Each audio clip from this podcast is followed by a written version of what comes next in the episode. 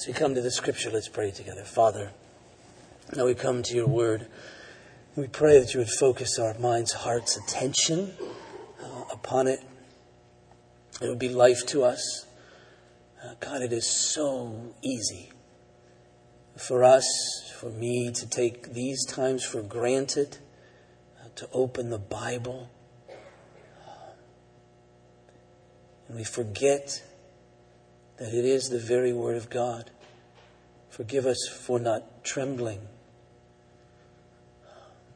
I pray that even in these moments, that you would focus our minds, our hearts, that you would take away distraction, and whatever distraction isn't taken away, that you would take away its influence by being so desirable, showing yourself so glorious that nothing could distract us. So help us to see you. In Jesus' name. Amen. Turn to Joshua 24, please. Joshua in chapter 24. I want to read the first 15 verses. Joshua 24, please, verses 1 through 15.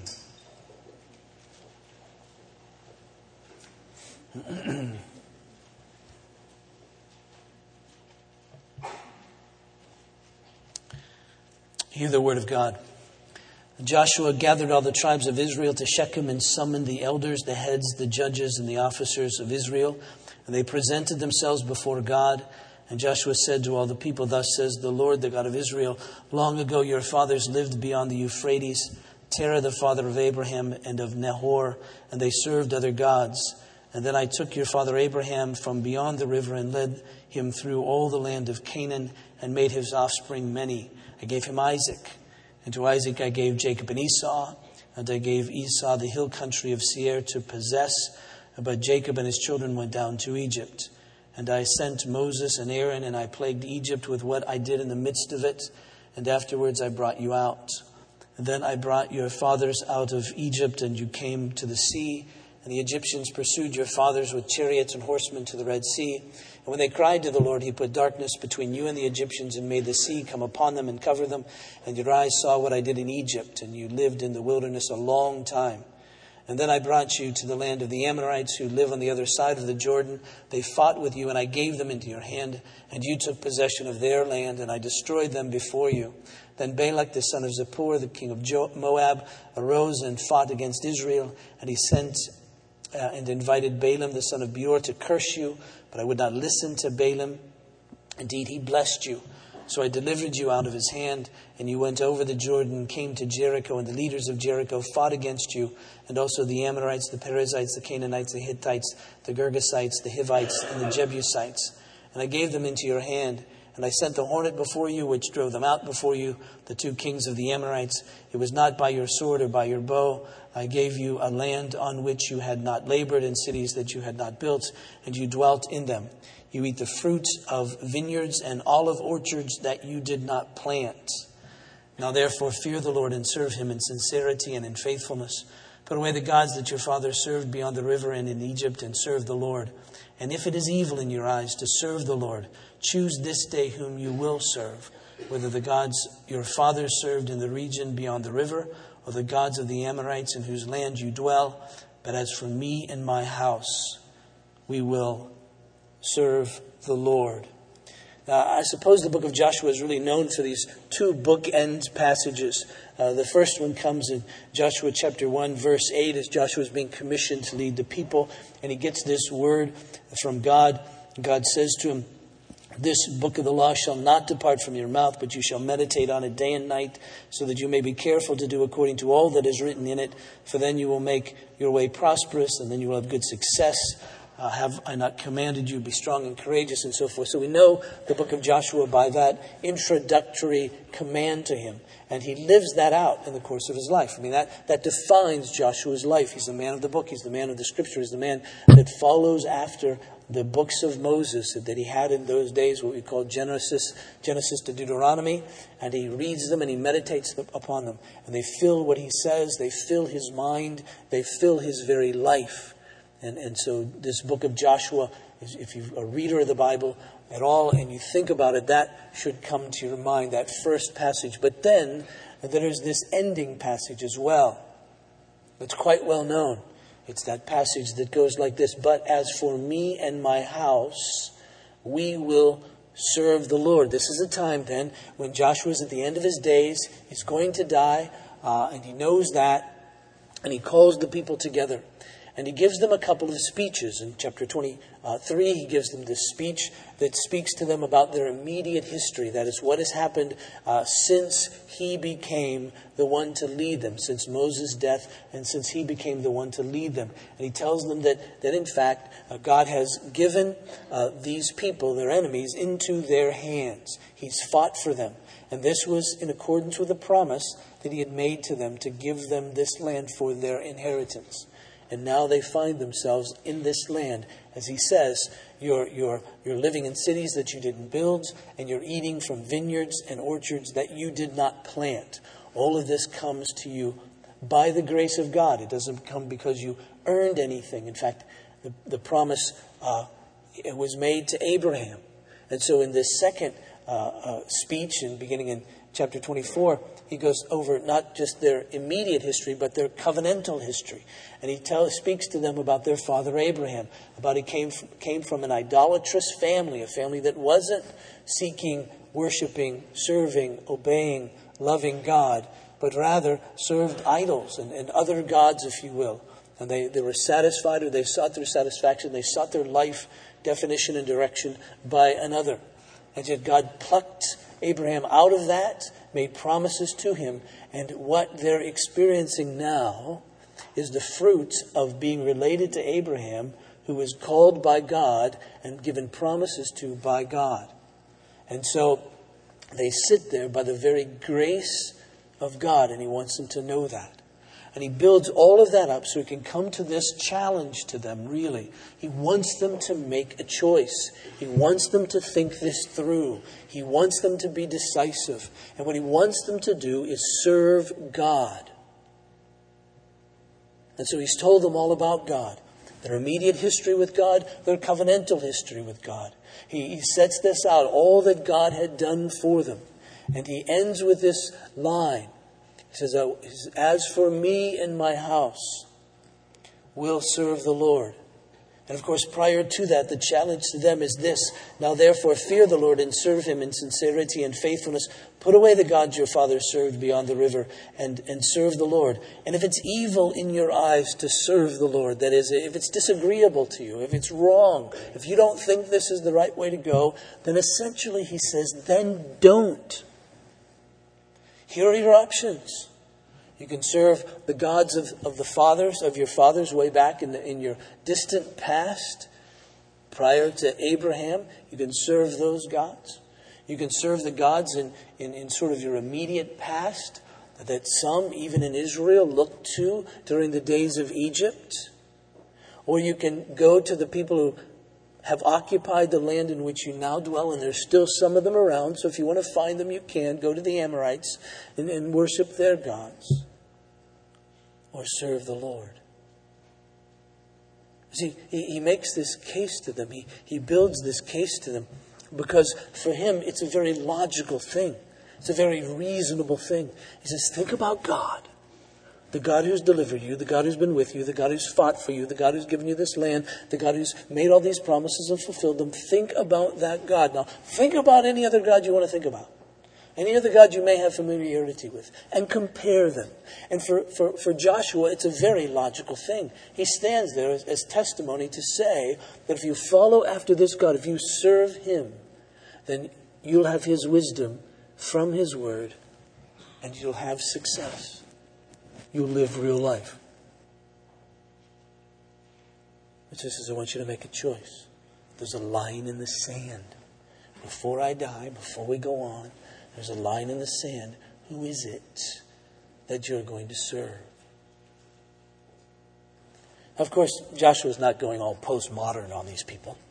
He's not saying there really are other gods. He's not really saying anything like, well, you know, no one can really know the true God. And every culture has its own expression of the true God. So there was an expression of the true God before, you know, in Abraham's fathers. And there was an expression of God in Egypt, and there's an expression of God among the Amorites, and there's an expression of God that, that I hold, that I've been living. Now, I'd like you to follow my expression of God, but if it doesn't work for you, it's all right. Then, then follow one of these other gods. He's not doing that at all. In fact, he's laying out, in some sense, the absurdity of following any other God. And he does that, of course, with a warning. We remember from chapter 23 and verse 16, he says this he says, If you transgress the covenant of the Lord your God, which he commanded you, and go and serve other gods and bow down to them, then the anger of the Lord will be kindled against you, and you shall perish quickly from off the good land that he has given you. So, so he's not giving them this sort of multiple choice gods. He's not saying that they're all viable. And he's not even saying that his God, the God he follows, is a little better than all the others, and if they followed him, it would go better for them. He's, he's really laying out this choice. It's either God exclusively or really no God at all. So for Joshua, it's a, it's a logical thing, it's an exclusive thing. It's following after this God or none other. And he lays it out like this because his hope is that they'll see the absurdity of it. They'll see the absurdity of following any other God, and they'll say, Yes, of course, we will follow uh, after God. Now, now, why does he put it like this? Why does he mention these other gods at all? Why doesn't he just say, serve God and that's it? Why does he lay before them some sense, some sense of choice?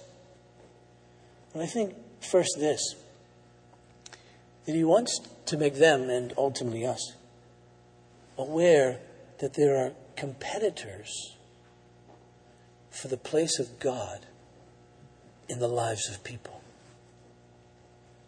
But there are competitors of you. There, are other options that are presenting themselves to us all the time. In fact, God Himself warned of this very directly in the Ten Commandments, the first two most especially. He says, Don't have any other gods before me. I want you to understand that there are idols all over the place. I want you to understand that in the human heart, you will look for ones other than God to tell you who you are.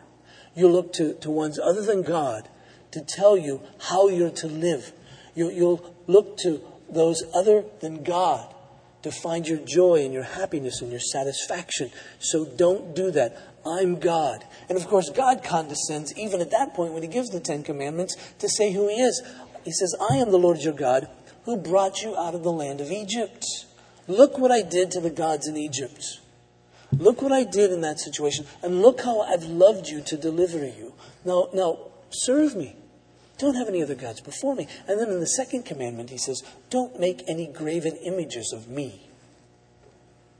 He wasn't saying, Don't make any other images of any other gods, although that would be outlawed in commandment number one. But he's saying, Don't make any graven images, even of me, that is. Don't make me in your own image. Don't make me to be who you want me to be, because I'm not that. Whatever it is that I am, I'm not the God that you would create. That would be foolish for the finite to create the infinite in any kind of way. So don't even try. Don't even try to make an image that fits me completely because it will distort me. Because I'm more, I'm bigger than you could ever imagine. There are elements of me that, that you, you have, won't see. And so he says, don't do that because you'll be tempted to do that as well. In fact, it's very interesting. At the end of the Apostle John's first epistle, that's First John, chapter 5, last verse. Do you remember how that ends?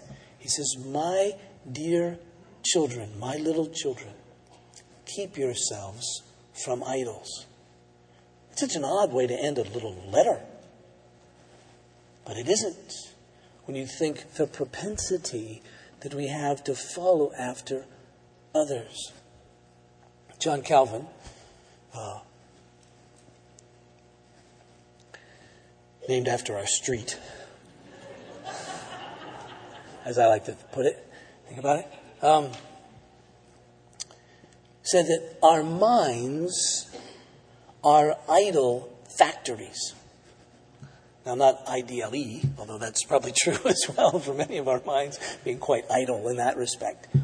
But he says that we can think of, I mean, it isn't, that, it isn't, it isn't things out there, it isn't little statues and so forth and so on. It, it, our minds create desires that will enable, that, that, that cause us to, to want to follow those desires and not follow God. We have this great idol of self glorification.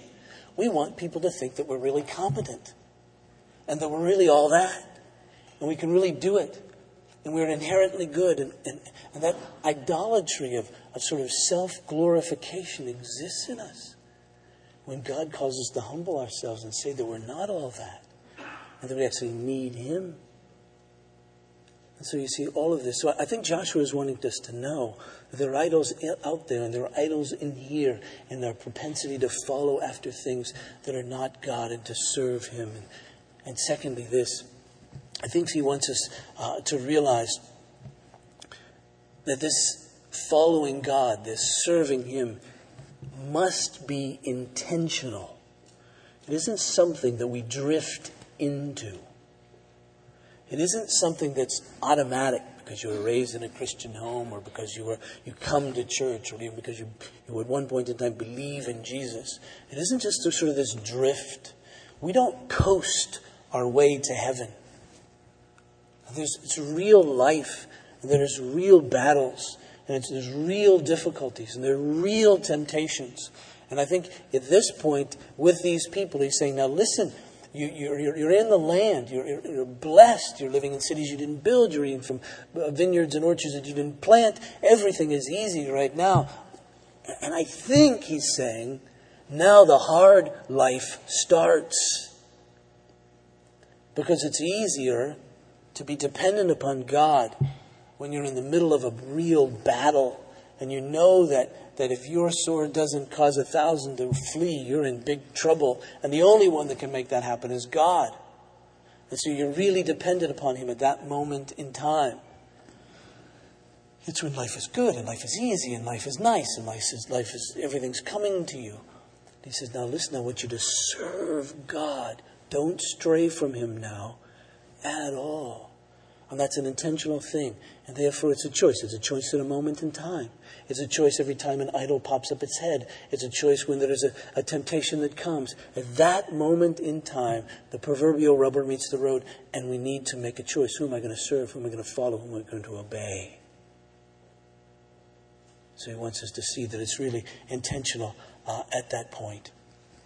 So the big question is what's it really mean to serve God? What's it mean to serve Him? He says, That's for me and my house. We will serve the Lord. I don't want you to serve any of these other gods. I want you to serve the one true and only holy, sovereign, living God. Now, that's not as easy a question to answer as it may appear.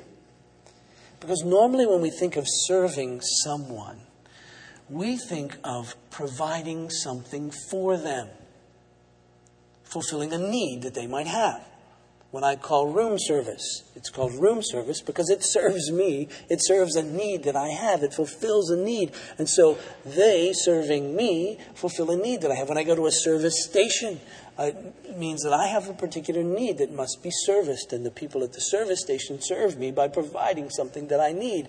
When you, when you have a boss and you serve your boss, uh, you, you fulfill requirements, you fulfill something that your boss needs for you to do. But God doesn't need anything. And so to serve Him isn't ever to provide for Him something that he needs. It isn't ever to provide for him something that he cannot get or he does not have. Uh, you might remember the Apostle Paul speaking about God in Athens. Uh, came up to a group of people, and there was this sort of memorial to what they referred to as the unknown God. And so, Paul engaging them at that point was to engage them about who God really is. And so in Acts chapter 17, uh, in verse 22, we read this. So Paul, standing in the midst of the Areopagus, said, Men of Athens, I perceive that in every way you're very religious, for as I passed along and observed the objects of your worship, I found also an altar with this inscription to the unknown God. What therefore you worship as unknown, this I proclaim to you. The God who made the world and everything in it, being Lord of heaven and earth, does not live in temples made by man, nor is he served by human hands as though he needed anything, since he himself gives to all mankind life and breath and everything. So he serves us. He provides what we need. Great passage for prayer in Psalm 50. The psalmist puts it like this, verse 7. He says, Hear, O my people, and I will speak, O Israel, and I'll testify against you. I am God, your God. Not for your burnt offerings do I rebuke you. Your burnt offerings are continually before me. I will not accept a bull from your house or goats from your folds, for every beast of the forest is mine, the cattle on a thousand hills. It's basically saying, I don't need your animals. That's not the point of all this. You don't bring these bulls and goats to me because, in any way, shape, or form, I'm deficient in bulls and goats. I owe the cattle, own the cattle on a thousand hills. And there, if you want to be figurative and poetic, uh, a thousand means all of them. It means it's just a big number. You can say, well, if there are a thousand and three hills, who owns the cattle on those other three hills? That isn't the point. God's just saying, I own them all. Everything's mine. What's it? Don't. So then he goes on to put it like this I know all the birds of the hills, and all that moves in the field is mine. Verse 12, he puts it very bluntly If I were hungry, I would not tell you, for the world and its fullness are mine. God's saying, If I did have a need, trust me, you'd be the last people I'd tell. There's got to be a better place to go for it other than you. So don't think that whatever it is that I could possibly need if I didn't have it, though I do, I would even come to you. So when I call you to serve me, it isn't because I'm lacking, God says. It isn't because I need something. That isn't the point. So get that out of your head. In fact, he goes on like this in verse 14. Verse 13 Do I eat the flesh of bulls, drink the blood of goats? Offer to God a sacrifice of thanksgiving and perform your vows to the Most High, and call upon me in the day of trouble, and I will deliver you, and you shall glorify me. He says, So, so our relationship isn't one where God says, Where I have needs and you supply them. Our relationship is such that you have needs and I supply them. Probably, hmm, I have to be careful of this, so I'll guard it and say, one of the passages in Scripture that I live off of on a daily basis is Psalm 81:10. The psalmist writes, I am the Lord your God who brought you out of the land of Egypt. Open your mouth wide, and I will fill it. That's how we live. That's our very posture before God, and it never changes. We're always the one before God with our mouths open wide like a baby bird, hoping for more than a worm. At least I am, although baby birds probably like worms. Whatever a worm is to them, I'm looking to God for. With my mouth open, so wide you can't even see my head, because I know that unless He fills me, unless He satisfies me, I'm dead. And He's the only one that can do that. So that's our posture before Him. And so we must understand that when we serve God, we're not adding anything to Him, we're not providing something that He needs.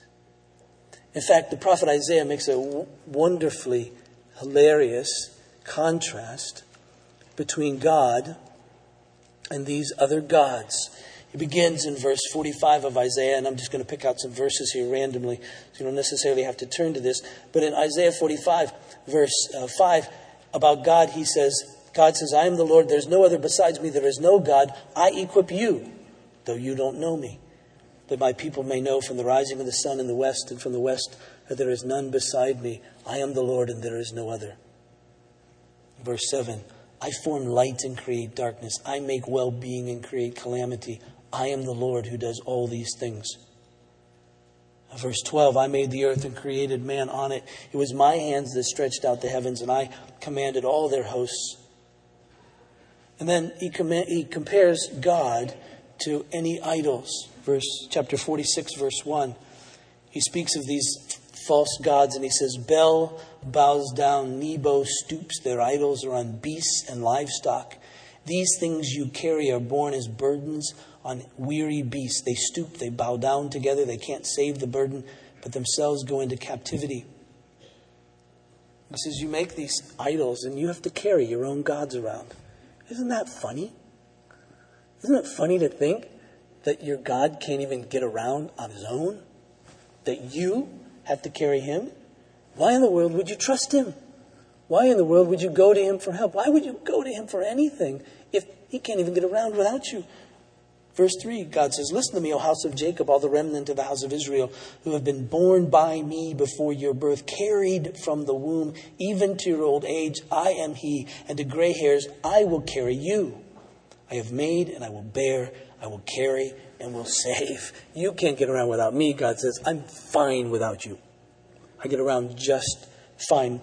Verse 6 those who lavish gold from the purse and weigh out silver in scales hire a goldsmith and he makes it into a god. Is that the funniest thing? They fall down and worship. They lift it on their shoulders. They carry it. They set it in its place and it stands there. It cannot move from its place if one cries to it. It does not answer or save him from trouble. It's just a, right? Just a thing that some goldsmith made. God says, I'm not like that. And then finally, the piece, the final piece of all of this is in Isaiah chapter 64, verse 4. God says this From of old, no one has heard or perceived by the ear, no eye has seen a God besides you who acts for those who wait for him. Other translation, who works for those who wait for him. Other translations. Who serves those who waits for him. God is saying, I'm the only God anyone has ever seen who serves those who wait for him. That is, who come to him, who bow before him, who seek their sustenance from him. And he says, and, and I think Joshua is thinking these very same thoughts. Is it absurd? Is it not absurd to serve any other kind of God? To worship any other kind of God? To worship anyone other than the very one who doesn't need you, but actually gives breath to you, gives life to you, gives sustenance to you. And God says, I'm He. We knew this from Jesus. Jesus said, I've come not to be served, but to serve and give my life as a ransom for many. We saw him do that. We saw it in picture form on the night that he was betrayed, when he took off his glory, when he took off his clothing and gave the very appearance of a slave, of a servant. And he got down on his hands and knees with a basin and a towel, and he washed the feet of all his disciples. If you had looked at that picture, you know, Da Vinci had been there, you know, prior to the, you know, gathering them on the one side of the table. And if you had taken a f- picture of that, you would look at that and you would know at that point in time who was the master and who were the disciples. You would have picked wrongly. You would have even ignored the one going around washing feet. But again, I didn't come for you to serve me. I came to serve and to give my life as a ransom for many. It wasn't too long before we saw that service take place on a cross. It isn't too long when we realize that He continues to serve even as He intercedes for us. And then this passage out of Luke in chapter 12, which I've, I, when I read it, when my Bible reading through the year, I almost always miss it. And so I have to always circle the pronouns in order to stay on top of this passage because it's so completely surprising. It's so counterintuitive. It's so not what we would expect. Luke chapter 12, verse 35, parable of Jesus telling them, he says, Stay dressed for action and keep your lamps burning and be like men who are waiting for their master to come home from the wedding feast so that they may open the door to him at once when he comes and knocks. Blessed are those servants whom the master finds awake when he comes.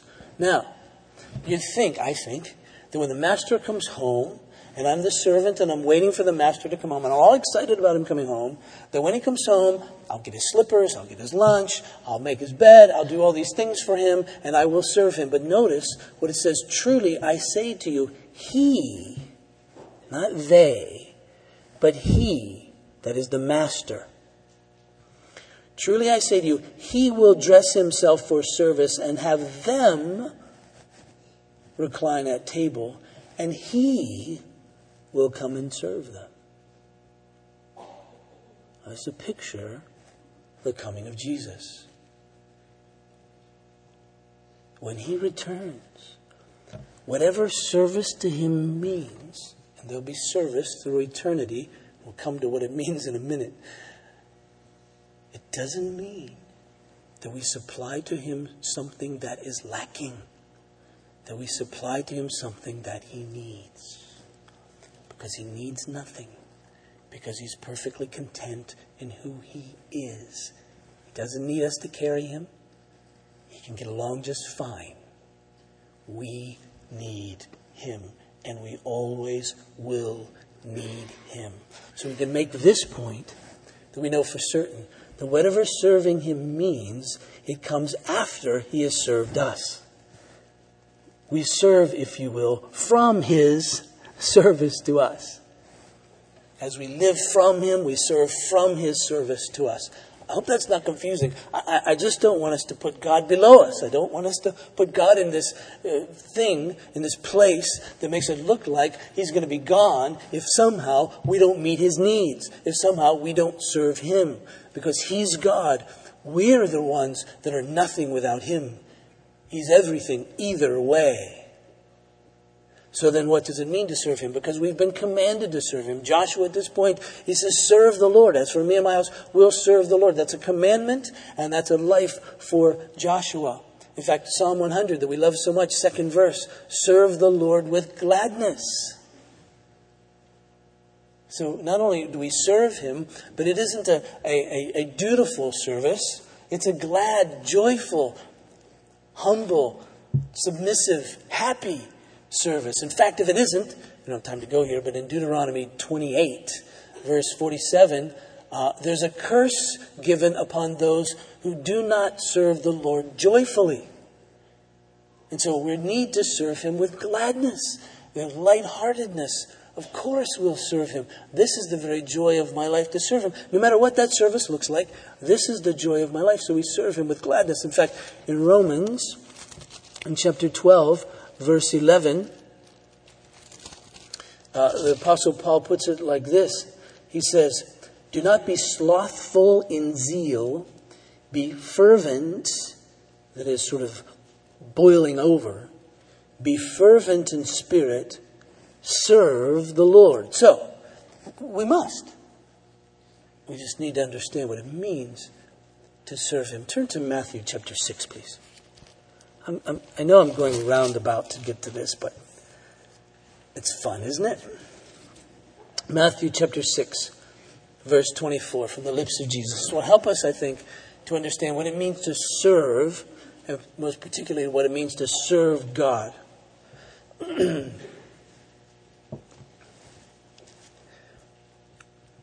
Matthew 6, verse 24. You know this verse if you're a reader of the Bible, especially of the sayings of Jesus.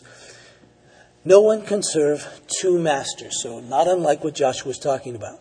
Joshua was essentially saying there's an exclusive serving of God. You can serve God or these others, but not both. No one can serve two masters, for either he'll hate the one and love the other, or he'll be devoted to the one and despise the other. You can't serve God and money. That's how my translation has it. Some of the older ones, you can't serve God and mammon. Mammon sort of being a bigger expression for wealth, for money, for possessions. So you can't serve both. Question is, how do we serve? How, how would one serve money if one were serving money? Well, you wouldn't be adding anything to money itself. You wouldn't be supplying something that money needs. What you do when you serve money is you trust its promises. You trust its authority to be able to provide for you what money promises to provide satisfaction, security, whatever that is. And then you orient your life around money as that which satisfies and supplies what you need. And so what do you do? You obey it. You do, in the extreme, whatever it takes to get it. So if money is really your God, and you're really serving it, and you really believe that it has the authority to satis- satisfy you, then you'll do in the extreme whatever that takes to get it, whether that's unscrupulous or whether it isn't. But you see how you serve money. And who gets the glory from our serving money? Money. People look at money and see us serving it and say, money must be glorious. Money must be great. Because look at all these people who are ordering their whole lives around it, who are obeying everything that money says to do in order to get more of it so that its promises will come true in their lives. Does that make sense? Tracking with me? So, therefore, how do we serve God? We serve God by trusting that He has the authority to satisfy the longings of our souls. That He has the authority, given His promises, to be the ones that if we orient our lives around Him, that if we seek to obey Him and follow Him, then we will, as Joshua says, have success. Now, understand, of course, that isn't American success. That's success in God's terms. That is success in being the person God has made us to be, in following after Him, as being a person of character, of being a person of righteousness. And he says that really satisfies. Because you see, when we come to God, he says, listen, what will satisfy you is to be conformed to the image of my Son. What will satisfy you really is to be like Jesus, as one who lives so as to please the Father, one who lives a life of righteousness and holiness. That's what will satisfy. Now, understand what that means is that you may be ostracized from your community, from your friends. What that may mean is that you may lose your job. What that may mean is you may lose your life. What that may mean that you may not achieve the social status that you may otherwise think you deserve and all that given your humanness and given where you are. But, but, but, but, but trust me, God says. Trust me that I have the authority to conform you into the image of my Son. And so come to me for that. And so, how do we serve Him? We orient our whole lives around His authority to satisfy the very needs of our souls, which means we orient ourselves around obeying Him, around following Him. And what's amazing in the midst of this is that we're the beneficiary of our service to God. Now, you see, money holds that promise. Money says you'll be the beneficiary of serving me. But money lies. God doesn't lie. But it takes this trust and the authority of God to satisfy the very desires of our souls.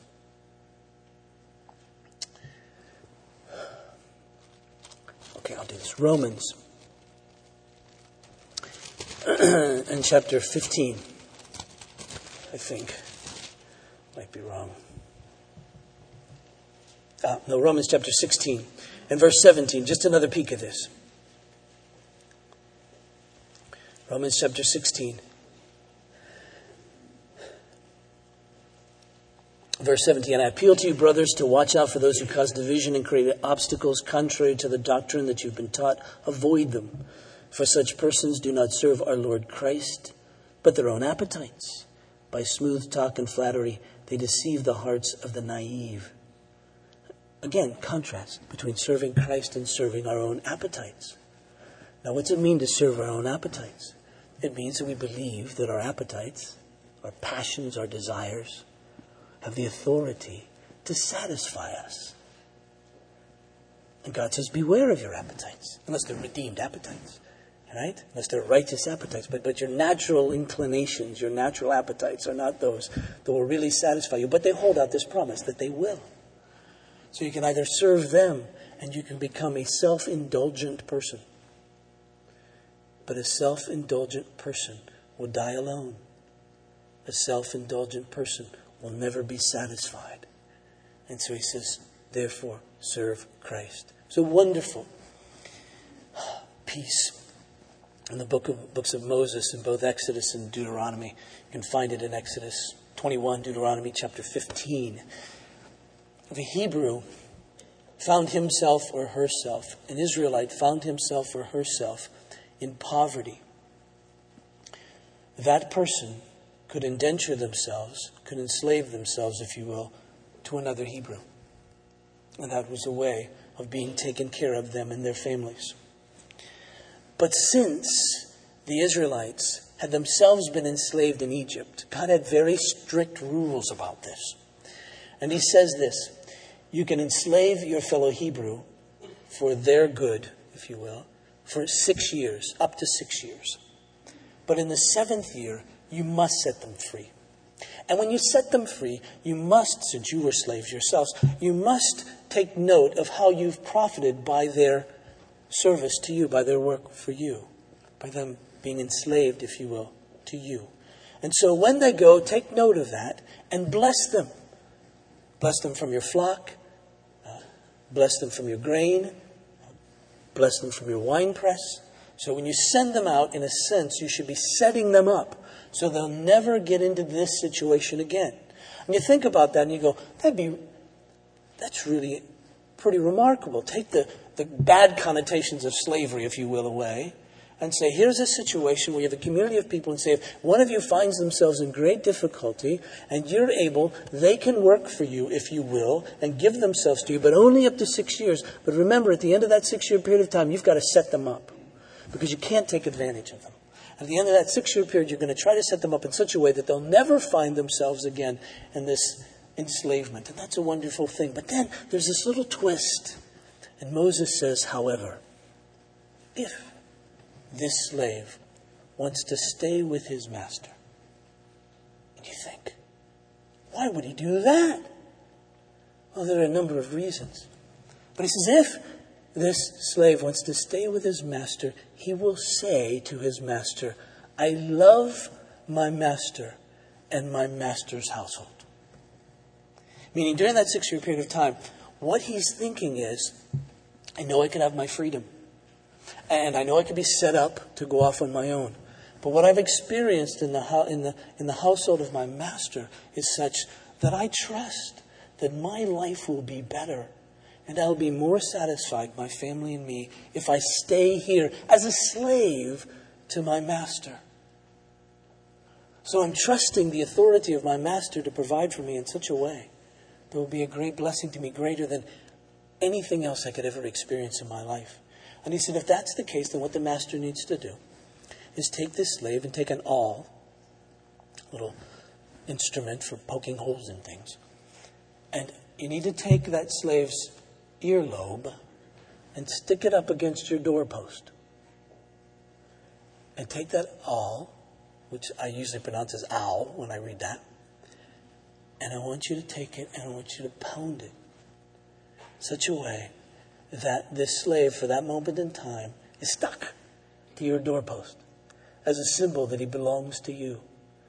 And then, of course, when he comes back and you pull that thing out of his earlobe, there's a hole in his ear, which means at that point in time, his ears have been opened so that he will hear his master's voice and obey. And the reason that he's willing to do that voluntary enslavement is because he believes. He trusts in the goodness of his master, and that his master is the one he can always look to to satisfy everything in his life. And I think that's this. That Joshua says, here's, here's what I want you to see. There is no one who can satisfy like God. So I want you, at this moment in time, the line is drawn today I want you to choose who you'll serve. You can serve any other thing that you can possibly think up or imagine. Or you can serve God. And to serve God means that you trust Him, that He's the one who will satisfy everything in your life and everything in your soul. And your ears will be open to Him to listen, that you might obey. That's the line for us.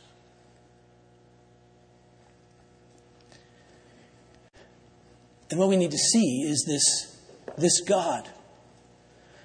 And to really see how absurd it is to follow any other. And now I know when I say that, I'm just like you. I understand the temptation of idols. I understand looking to other things to satisfy. I understand the temptation of that. I understand the sin that I find myself in. I find myself um, not serving God. I find myself disobeying, just like the rest of us. And I need these moments of, I can put it this way, covenant renewal to say, okay, I get it, I understand. Now, I do this, we all do this at various points in our lives. We come back to the truth. We said, ah, I've just sinned. Or maybe I sinned three and a half weeks ago and I'm still in it.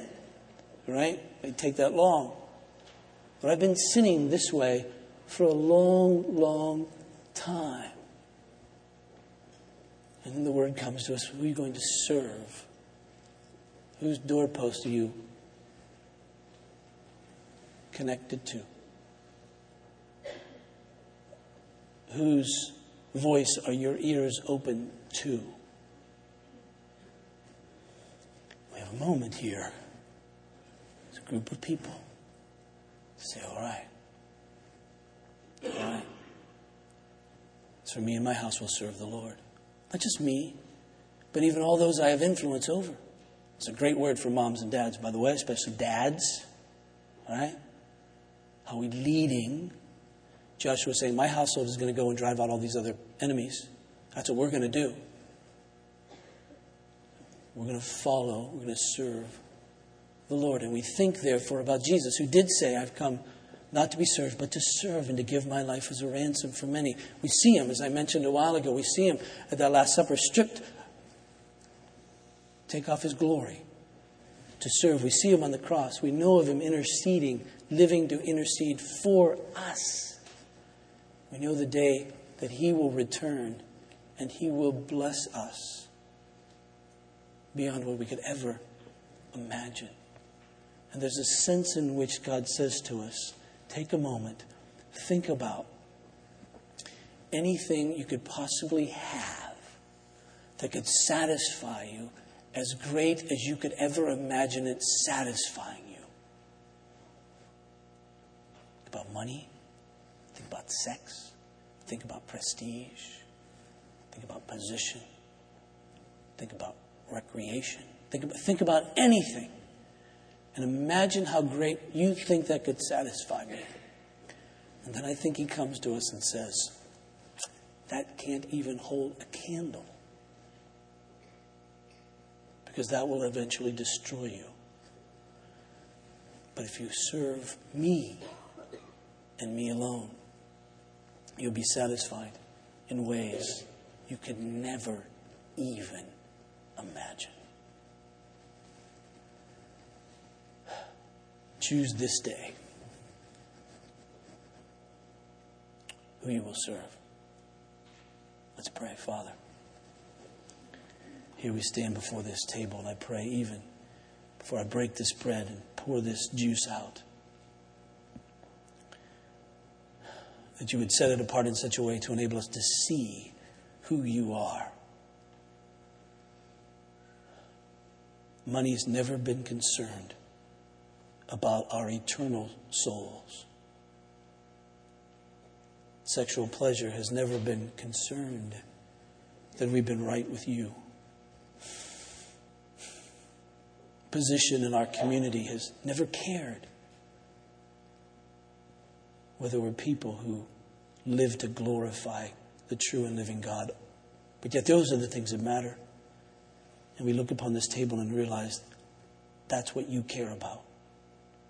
that you've come for that very thing to serve us in such a way that will free us from our sin, to serve us in such a way that will free us from the penalty of that sin, to serve us in such a way that will free us from the power of that sin, that would enable us to live as you have created us to live, that we might know the joy of belonging to you. So we pray, God, that you would open our eyes to see that and see everything else in comparison to that, and have everything else pale to that, and enable us to be driven by a vision of you. And Jesus, meet with us here. I pray even today that in these moments that you would satisfy our longings. Give us a taste of the Lord that we may see that you're good and desire you all the days of our lives. We pray this. In Jesus' name. Amen. I remind you, as we come to this table, that it, we come on this remembrance of this night that Jesus was betrayed and he took bread and he broke it and he gave it to his disciples and he said, This is my body which is given for you. Do this in remembrance of me. In the same way, he took the cup.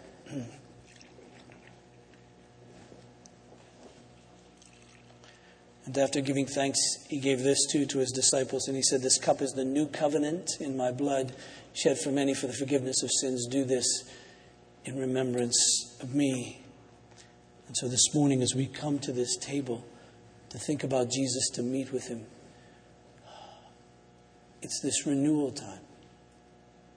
It's a coming to say, As for me and my house, we will serve the Lord. Because this isn't the table of Grace EPC, it's the table of the Lord. He's the one who invites to it, and He invites to it all those who understand themselves to be sinners in His sight, without hope except in His sovereign mercy. All those who believe and depend upon our Lord Jesus as He's offered to us in the gospel freely, the Savior of sinners. And who desire to live in such a way. Ears open, serving Christ that's true for you, let me invite you to come. These two sections come, come down this aisle to my left, these two down the aisle to my right. Take a piece of bread, dip it in the cup, in your own heart say, For me and my house, we will serve the Lord. Please come. Pray with me, Father in heaven. You've watched us come to this table to renew this covenant with you, that we would follow after Christ, that we would serve you. Please give us grace to do just that. Uh, Father, we pray that we would know deep in our own souls, as Joshua did from your word and our experience, that you satisfy, to follow you, to obey you. is more precious than anything else that we could possibly ever do or know. And the satisfaction that comes from that is greater than any satisfaction we could ever know from any, anything else. So, Father, cause us to be exclusively obedient to you, we pray. Father, those among us who have particular needs, we give you thanks for your grace in the life of John Dillon as he's received this new kidney. We pray that it would uh, attach well, that it would work, that he would glorify you uh, as you worked in his own life. We pray for this one who's given this kidney that she would be healed as well. For Melissa Foster, we pray that she would know your presence and your grace. And Father, looking to you would be the very sustenance of her soul tomorrow that she has surgery. So be with her as well. And for each of us, Father, we pray that you would be with us, that we would know your sustenance and strength, that we would know how it is that you have acted and worked in our own lives through Jesus. And that, Father, our hearts would be so amazingly turned by that that we would seek none other. This we pray. In Jesus' name. Amen. The response to the benediction is this response that we have been using throughout this Advent season Christ has come. Christ is coming again. Hallelujah. Again, a reminder of our gathering tonight for our, our children. Please receive this as God's benediction now to Him, who is able to do immeasurably more than we could ever ask or imagine through His power that's at work within us, to be glory in the church and in Christ Jesus, both now and forevermore. And all God's people said, Christ is come. Christ is coming again. Hallelujah.